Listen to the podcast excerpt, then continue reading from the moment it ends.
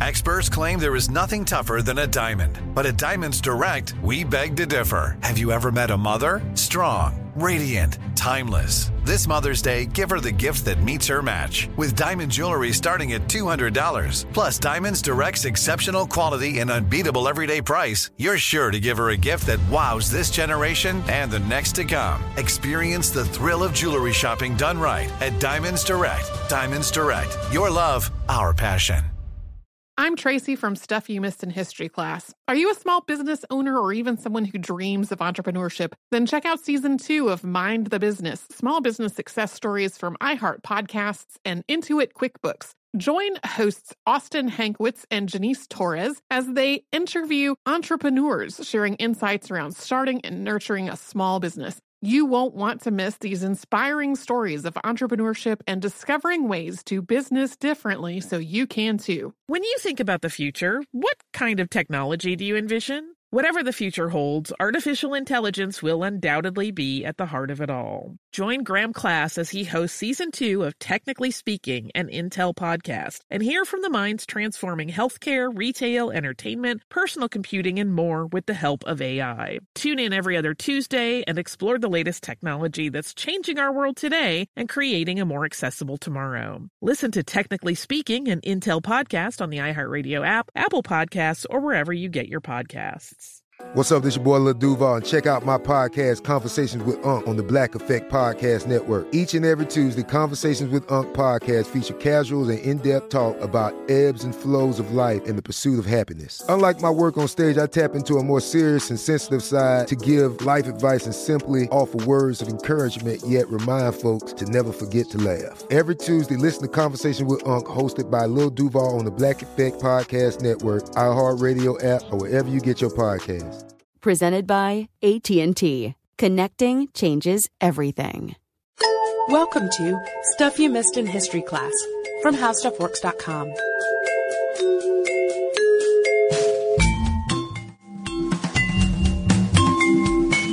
Hello and welcome to the podcast. I'm Deblina Chakraborty. And I'm Sarah Dowdy. And this episode is about a character who almost needs really no introduction. He's one of our most requested topics and probably one of the most gruesome stories that ever gets requested. It gets requested around Halloween a lot. A lot. Well, yes, especially this Halloween because we did Belle Gunness, which was sort of a similar topic. Parallel story. Yep. So, of course, I'm talking about H.H. H. Holmes, whose crimes and murderous exploits were featured in Erik Larson's best-selling book, Devil in the White City, which is kind of a chronicle of what was going on in Chicago at the end of the 19th century, particularly as it pertained to the 1893 World's Columbian Exposition, also known as the Chicago World's Fair. The time of the World's Fair is often thought of as a kind is kind of the height of Holmes' criminal activity, which is why he fits into that story. And he's also often called America's first serial killer, although we now know from previous podcasts that others like Belle Gunness may have been close on his heels. But I think what's really interesting about the Holmes story isn't that the bone chilling, gruesome nature of his crimes, it's how he how he really pulled them off. I mean, that's what interests you too, I think, Deblina. Absolutely. I mean, when you learn his story, you find yourself asking over and over again, how did he not get caught? Why did people fall for his schemes and fall into the traps that he set? And why didn't more people report all of the suspicions they were feeling? Exactly. So it's kind of similar to the Gunness story in that way, because I think you sort of ask yourself those kind of questions whenever you have. How did a, it get so far? Yes. And there are some ideas about why he was able to get so far, or literally get away with murder for so long. And we'll take a look at those as we tell the story of his crime spree and the sort of house of horrors that he built in Chicago in the late 1800s, which came to be known as Murder Castle. But first, we're going to take a look at his early days and take a look a little bit about what the childhood of a serial killer is like. So Holmes was born Herman W. Mudgett, May 16, 1861 in Gilmanton, which was a small farming village in New Hampshire. He had a brother and a sister, and his father, Levi, was a farmer and a postmaster. His mother was a very religious woman, and both parents were devout Methodists, but the father was especially strict, and he doled out harsh punishments for even minor bis- misbehavior in his children. Consequently, little Herman Mudgett was beaten quite a lot as a child, and according to a History Magazine article by Phil Jones, Mudgett's father would even use kerosene vapor on the children sometimes to make them be quiet when they were being too noisy. As a child, Mudgett spent a lot of time on his own inventing things like a wind powered device to scare birds off his family farm. A lot of sources also suggest that another early pastime of his was experimenting on animals both dead and alive, which of course basically amounted to torture, though Larson's book suggests that this might have just been speculation on the part of researchers. His only childhood friend was a kid named Tom who died in a fall when they were playing in an abandoned house. Obviously, this was considered an accident at the time, but after learning what you're about to in the rest of this podcast, it might seem more like Mudgett's first victim. bit suspicious. So Mudgett graduated from school at age 16 and initially went to work as a teacher in New Hampshire. And while he was teaching, he met a woman named Clara A. Lovering, who he just totally won over with his charm. And that's something important to consider for these podcasts too. This sort of power he had over women is really a recurring theme throughout this story. They found him very good looking, of course. He had dark brown hair and blue eyes and a thick mustache, popular at the time. But his manner too was charming. He was affectionate. He had a way of making them feel like they were really the only women in the world. And so he'd get close to them and not just, um, not just in a, uh, like, charming them kind of way. He would actually touch them, and that wasn't exactly appropriate at the time. But instead of being offended by this behavior, um, a lot of women who he met seemed excited by it. Yeah, I mean, I think we've all met someone like that, that person who just sort of really hangs on every word you say, maybe touches your arm when you're having a bad day and you're telling about it, and just kind of makes you feel like you're the only person in the world. Or and potentially creeps you out, depending potentially creeps you out. on how far they take it. yeah, or I guess depending on how observant you are, but And I, I mean, I can see, I can see him crossing that line with with some people. Apparently, he didn't cross the line too much. A lot of women were taken with him, and Mudgett and Clara married on July 4th, 1878, when Mudgett was about 18 years old, and they had one child together, a son. But it didn't take long for the romance here to die out. Mudgett started going away for long periods of time, and then finally just left, even though the two were still legally married. Then Mudgett decided he wanted to study medicine, and so he went to college at age 19. He started out at the University of Vermont in Burlington, where, according to Jones' article, he paid tuition with Clara's inheritance. So we can see maybe a motive for marrying her in the first place here. But after about a year, he transferred to the Uni- University of Michigan Medical School in Ann Arbor, which was, according to Larson's book, known for its emphasis on dissection. Hmm, picking a program that fit his strong suit. So Mudgett wasn't remembered as an especially stellar student, though, and this might have been because his mind was occupied by a lot of other things, one of which was making money. So according to an article in biography by David Goldman, it was while he was at the University of Michigan that Mudgett took his first stab at insurance fraud. So he'd steal cadavers from the anatomy lab at school and then disfigure them so that they couldn't be recognized. Then he would take out insurance policies on the cadavers, setting them up as some kind of fictional family members and of course naming himself as the beneficiary. And then he'd stage these accidents in various locations to make it look like the cause of the uh, the accident caused the cadaver's death, and then he'd collect on the insurance policy and get the cash. After leaving college, and there's actually some question, I think, about whether he actually graduated or not. Some sources say yes, others say that he was expelled when his cadaver stealing was discovered. But after he left, Mudgett traveled to various cities for the next six years, basically scamming people wherever he went, trying to make a buck however he could, even if it came down to skipping out on lodging bills without paying. I mean, he was really trying to get out of paying every last dollar if he could. In Philadelphia, when he was working there, a child died after taking medicine from a drugstore that he worked at, so he fled the city soon after. So by 1886, Mudgett had landed in Chicago, and once he was there, he started looking for a job in a suburb, a growing suburb, Englewood, which was south of Chicago.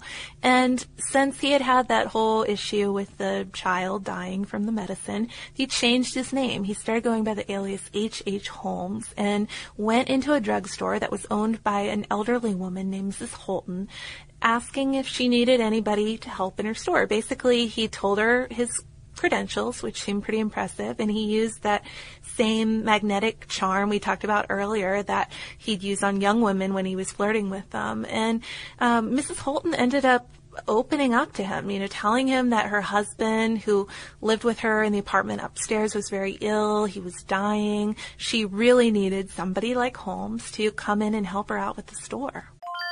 I'm Tracy V. Wilson from Stuff You Missed in History class. Did you know small businesses make up 99.9% of all businesses in the United States? The world is powered by entrepreneurs, and if you're a small business owner or even someone dreaming of starting your own business, then you'll want to check out season two of Mind the Business Small Business Success Stories from Ruby Studio, from iHeartMedia, and Intuit QuickBooks. And every episode, hosts Austin Hankwitz and Janice Torres talk to entrepreneurs about how they've grown from the lessons of launching and nurturing a small business and how they have found success being their own boss. From the excitement of first starting out to finding the right tools and resources to process invoices and payments like QuickBooks Money, you won't want to miss these inspiring stories of entrepreneurship and discovering ways to business differently so you can too. And if you're a small business owner or even someone dreaming of starting your own business, then you'll want to check out season two of Mind the Business Small Business Success Stories from Ruby Studio, from iHeartMedia, and Intuit QuickBooks.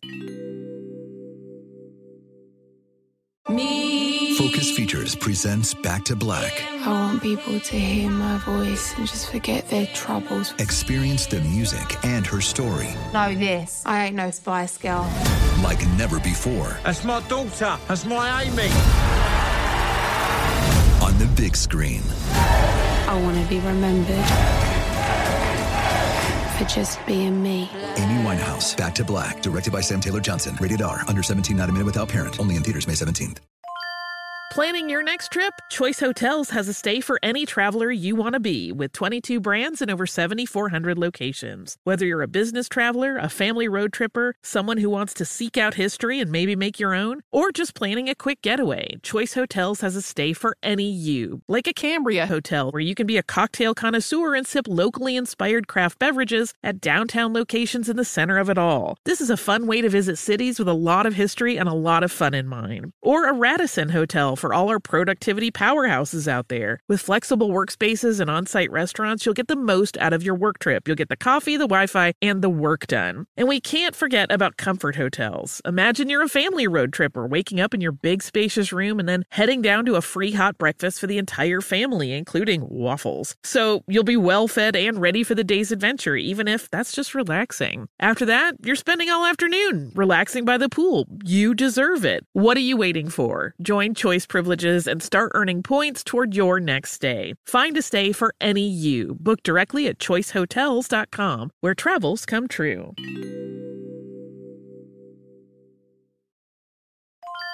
When you think about the future, what kind of technology do you envision? Whatever the future holds, artificial intelligence will undoubtedly be at the heart of it all. Join Graham Class as he hosts season two of Technically Speaking, an Intel podcast from Ruby Studio in partnership with Intel. Explore the future of technology that's rapidly evolving our world today with the help of AI. There is still so much work and research needed to fully understand the power and potential of AI, and Intel is at the forefront of implementing AI in revolutionary technology that's changing the world we live in for the better. In each episode, Graham interviews the minds transforming medicine and healthcare, retail, entertainment, personal computing, and more while pioneering new uses for AI in these spaces. Tune in every other Tuesday and explore the latest technology that's changing our world today and creating a more accessible tomorrow. Listen to Technically Speaking, an Intel podcast on the iHeartRadio app, Apple Podcasts, or wherever you get your podcasts. So she ended up hiring him, and he eventually took over operation of the store pretty much completely. After Mr. Holton died, Holmes offered to buy the store and to allow Mrs. Holton to keep living in the apartment upstairs. He got the money to buy the place in a pretty shady way, though. He did it by mortgaging fixtures and merchandise from the store itself. He also agreed to make payments of $100 a month to Mrs. Holton to cover the balance. According to both Jones and Goldman's articles, though, Holmes eventually stopped making these payments, and Mrs. Holton filed a lawsuit against him. Before it could go very far, though, she just disappeared. So loyal customers, you know, this lady has been an institution in this neighborhood for a while. Loyal customers started asking, where is Mrs. Holton? And Holmes just told them that she'd gone out to California visiting a relative. Uh, and then, well, lo and behold, she decided to stay in California, to move there. But he couldn't give them any kind of forwarding address. Meanwhile, though, Holmes was proving a, a, bit of an institution himself. He built up a following. People, especially female customers, really liked this charming, young, single doctor who had taken over the drugstore and was running a pretty successful business. So not long after buying the store, Holmes started a courtship with Myrta Belknap, who he'd met before when he was living in Minneapolis for a little while. He drew her in with that charm that we keep mentioning and with the allure of the big city of Chicago. I mean, to a girl, I guess Minneapolis wasn't as hot a ticket as Chicago was at the time, so she was really attracted to the idea of living here in the big city Ready with this move. intriguing, handsome man and they got married on January 28th, 1887. And of course, he didn't tell her that he was already married to somebody else under a different name, but apparently he did try at this time to petition for divorce. He filed a petition with the Supreme Court of Cook County, Illinois, claiming that his first wife had been unfaithful, so he was going to totally destroy her reputation in the process, but he never followed up on that petition, so it was eventually dismissed. Meanwhile, Myrta did come to Chicago and lived and worked in the store with Holmes. And at first, everything was okay, it seemed, but she started to get jealous of the way the female customers flirted with Holmes. They would, for instance, often ask for him specifically. And eventually, Myrta became more possessive and also pregnant. And so Holmes asked her to manage the store's books, which got her out of the store and upstairs into the office all day. And it's interesting. I've seen the way this described. It's not the, as though he was angry with her for being possessive. He just saw her as kind of an obstacle Kind to what he was trying him. to do. Exactly. So she was unhappy being stuck up in this office and ended up going to live with her parents in Wilmette, Illinois, where her daughter, uh, where she had her daughter with Holmes, Lucy. And Holmes would sometimes visit them and bring money for them and gifts to his daughter, and he'd even play with his daughter Lucy and seemed to dote on her while he was there. When he was there, he seemed like the perfect husband. That's how he acted. But his visits started to become few and far between. So by this point, Holmes, aka Mudgett, had abandoned two families and he was running this booming business and that was clearly the foremost thing on his mind. So in the summer of 1888, thinking about expanding business even more, he bought a whole block of land across the street at the intersection of 63rd and Wallace in Englewood, which was undeveloped at this point. And he started sketching out some ideas for a new building that he wanted to put there. It was going to be a mixed use development. That's probably what people would call it now. But he had some strange ideas about how he was going to build it, to say the least. He did, and we should mention why he was designing this place himself, why he was doing the sketching. He didn't want to work with an architect because then he would have to reveal all of the secrets of the structure and its intended purpose. Which was very mixed use if you think about it. Indeed, and he needed to avoid this situation at all costs. So he designed the whole thing himself, and the plan was for the first floor to have retail shops and the second and third floor to have apartments.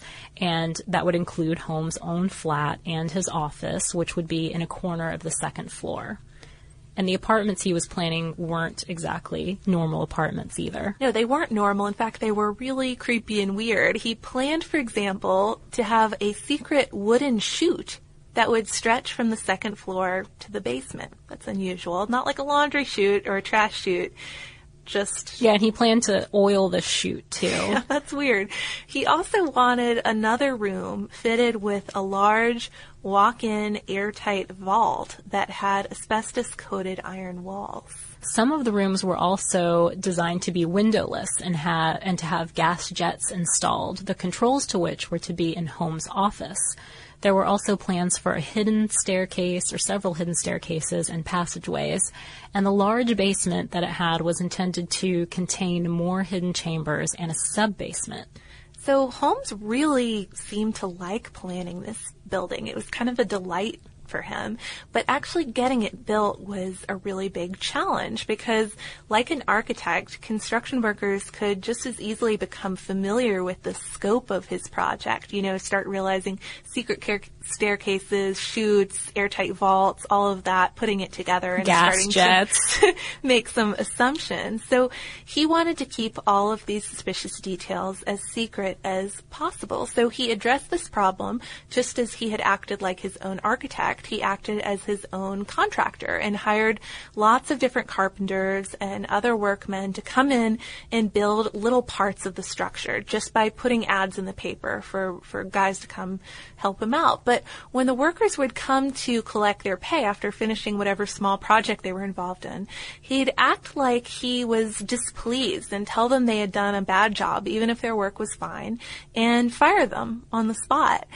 Ironically, it fulfilled another demand of Holmes, which was penny pinching. It did. It helped him save money, and he was able to continuously cycle through different workers so that no one person knew the layout of the entire thing. So one person would maybe install part of the gas jet or something and then be fired, and another person would maybe start the wooden chute, and, you know, a third person would finish it or something. I mean, And I think this is the first part where it surprises me that word didn't get out. Not so much that this is a really strange construction project that's going on, but that don't go work for Dr. Holmes because he never pays his workers. yeah, it is surprising that word never got out. I guess that's the advantage of hiring individual random workers rather than going with a company or a group. I suppose so. But also, he supposedly would test certain workers and ask them to do these really deplorable things for extra cash. Yes, in his book, Larson mentions a particular bricklayer named George Bowman, for example. Holmes apparently pointed out a man to Bowman once and asked him to drop a stone on the man's head for $50. He said the man was his brother-in-law and that they didn't get along, and that was sort of his reasoning for asking Bowman to do this.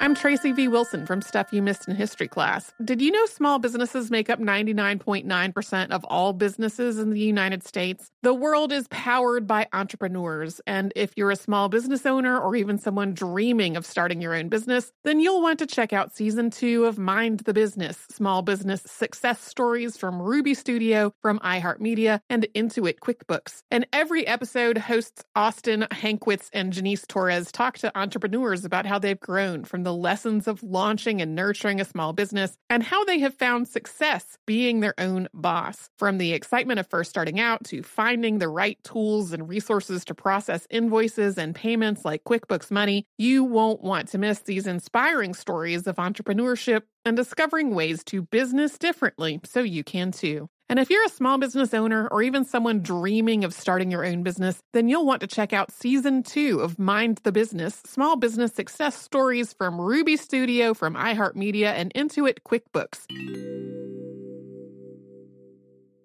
Me. Focus Features presents Back to Black. I want people to hear my voice and just forget their troubles. Experience the music and her story Know this. I ain't no Spice Girl. like never before That's my daughter. That's my Amy. on the big screen. I want to be remembered for just being me. Amy Winehouse, Back to Black, directed by Sam Taylor Johnson. Rated R, under 17, not a minute without parent. Only in theaters May 17th. Planning your next trip? Choice Hotels has a stay for any traveler you want to be with 22 brands and over 7,400 locations. Whether you're a business traveler, a family road tripper, someone who wants to seek out history and maybe make your own, or just planning a quick getaway, Choice Hotels has a stay for any you. Like a Cambria hotel where you can be a cocktail connoisseur and sip locally inspired craft beverages at downtown locations in the center of it all. This is a fun way to visit cities with a lot of history and a lot of fun in mind. Or a Radisson hotel for all our productivity powerhouses out there. With flexible workspaces and on site restaurants, you'll get the most out of your work trip. You'll get the coffee, the Wi Fi, and the work done. And we can't forget about comfort hotels. Imagine you're a family road tripper waking up in your big, spacious room and then heading down to a free hot breakfast for the entire family, including waffles. So you'll be well fed and ready for the day's adventure, even if that's just relaxing. After that, you're spending all afternoon relaxing by the pool. You deserve it. What are you waiting for? Join Choice privileges and start earning points toward your next stay. Find a stay for any you. Book directly at choicehotels.com, where travels come true.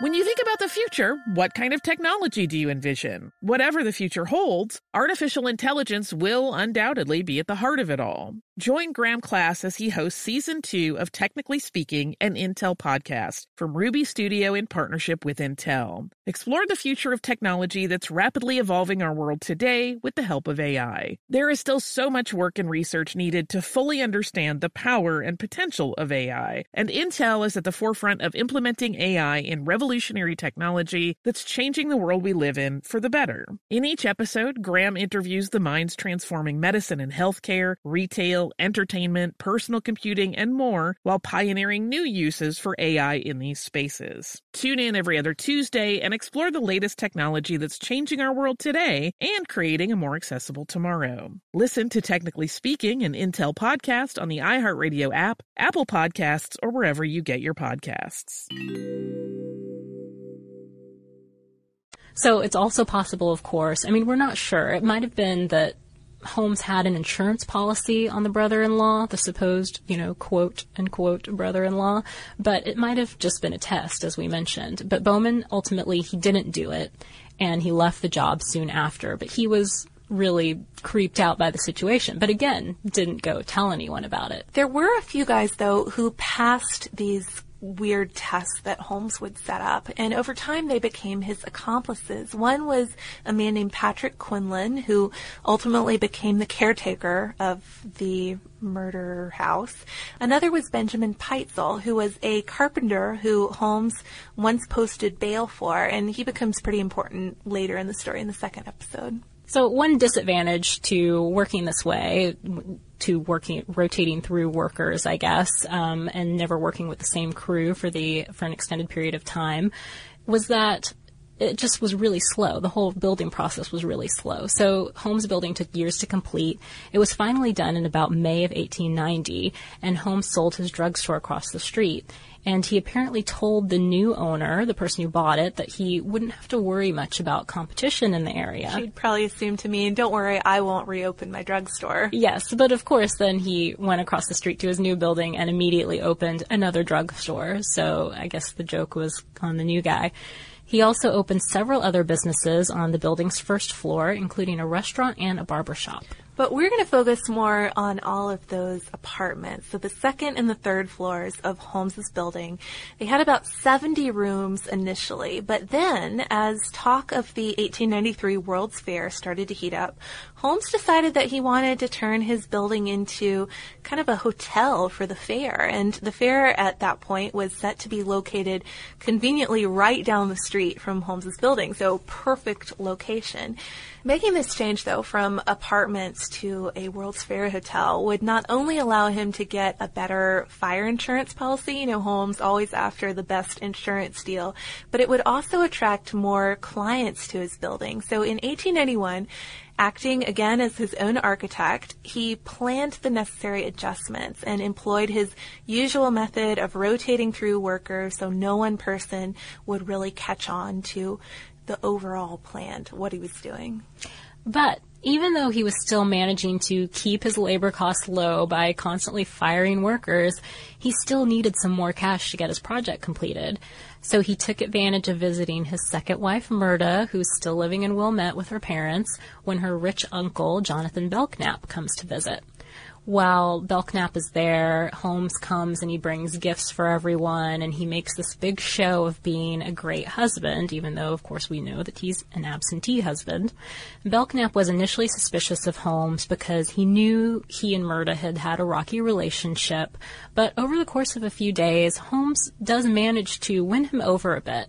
So when Holmes later asked him to endorse a note for $2,500, which he claimed he'd use toward a new house for him and Myrta, Belknap complied. I mean, he looks at this and he thinks, hey, maybe them living together in their own house will be a good thing for their marriage maybe and it will help finally got his act together. Yes. Holmes wasn't planning on building a house, though, in case you didn't guess that. He went back to Englewood and forged Belknap's signature on a second note to put toward construction of his new hotel. And not long after that, he asked Uncle Belknap himself to come visit Englewood and see his building. And Belknap couldn't quite put his finger on why, but he was really wary about Holmes's offer for some reason. He didn't want to offend him or offend his niece, though, so he agreed to, to go ahead and, and visit the new place. Once he arrived, he got this full tour from Holmes of all the shops on the first floor and then the rooms upstairs. Belknap didn't really have a great impression of the whole thing. He thought it was gloomy and weird, which is a sense that we'll also get from others who visit this place later. Finally, though, Holmes invited Belknap to go on the roof of the building, and Belknap just, at this point, did not feel good about this offer at all. Yeah, I mean, part of it is he just doesn't really like Holmes still, even though he wants to try for the sake of his niece, but he also thinks the situation is kind of strange. strange, yeah, yeah. getting stranger by the minute. So he makes an excuse saying that he's too old to take on that number of steps and Holmes just keeps trying though and trying to convince him bragging about the view up there and so forth and telling him he can check out the construction better from there but Belknap wouldn't budge. So then Holmes invited Belknap to spend the night. He didn't want to do this either. Um, he finally agreed with him though, just because he figured I'm refusing so much, I'm really going to offend him at this point. So to keep things um, just sort of, you know, Cool amicable, exactly, he decides, okay, I'll stay the night. So that night, after Holmes shows him to his room on the second floor, Belknap locks his door. He still has that sort of uneasy feeling, and after what happens later on, we find out that he'll be really glad that he did that. Dun dun dun. So that's it for part one of this podcast. But next time, of course, we're going to see what happens with Belknap's fate. But of course, we're going to check out some more details also on Holmes' reign of terror during the World's Fair, his eventual flight from Chicago, and we're going to discuss how he ultimately gets caught, which is an interesting story in itself. And the fate of the murder castle, too. Don't forget that. Oh yeah, I mean, the Murder Castle is like a, a character in itself in this whole story. So we will absolutely find out what happens with that. Until then, though, you'll have to enjoy some listener mail. So we have an awesome postcard here from listener Lana, and she says, Sarah and Deblina, I adore your podcast, and it came in handy on my recent trip to Prague, where I came upon the grave of Tycho Brahe. Thanks to your expertise, I was able to provide my friends with tales of his drunk moose, as well as his metal nose. And in parentheses, she says, his relief has a line at the nose to mark the prosthetic. Keep up the great work. All the best. So her postcard is a is a photo of his monument, and I think Deblina and I looked pretty close. We were trying to see the line, but I think it's something you must have to be there in person. I can't. I've been staring at it a while, and now I feel like I can see it, but I think I might be just making it up in my head. I don't know. Yeah, maybe maybe we should look around the office for a magnifying glass and, and see if we can tell. Check it out. Oh, I trust Lana. So thank you, Lana, and that's a that's another good fact for us to know about Tycho that the nose is even on his tomb. Indeed. And if you want to share any details of your own travels with us or send us some ideas for future podcasts, please write us. We're at historypodcast at howstuffworks.com, where you can also find us on Facebook or on Twitter at Missed in History. And if you want to learn more about other kind of creepy houses, potentially cool houses, they don't all have to be murder castles, we do have an article on eccentric homes with hidden passageways. So be sure to check that out by searching for eccentric homes with hidden passageways on our homepage at www.howstuffworks.com. Be sure to check out our new video podcast, Stuff from the Future. Join How Stuff Works staff as we explore the most promising and perplexing possibilities of tomorrow. The How Stuff Works iPhone app has arrived. Download it today on iTunes.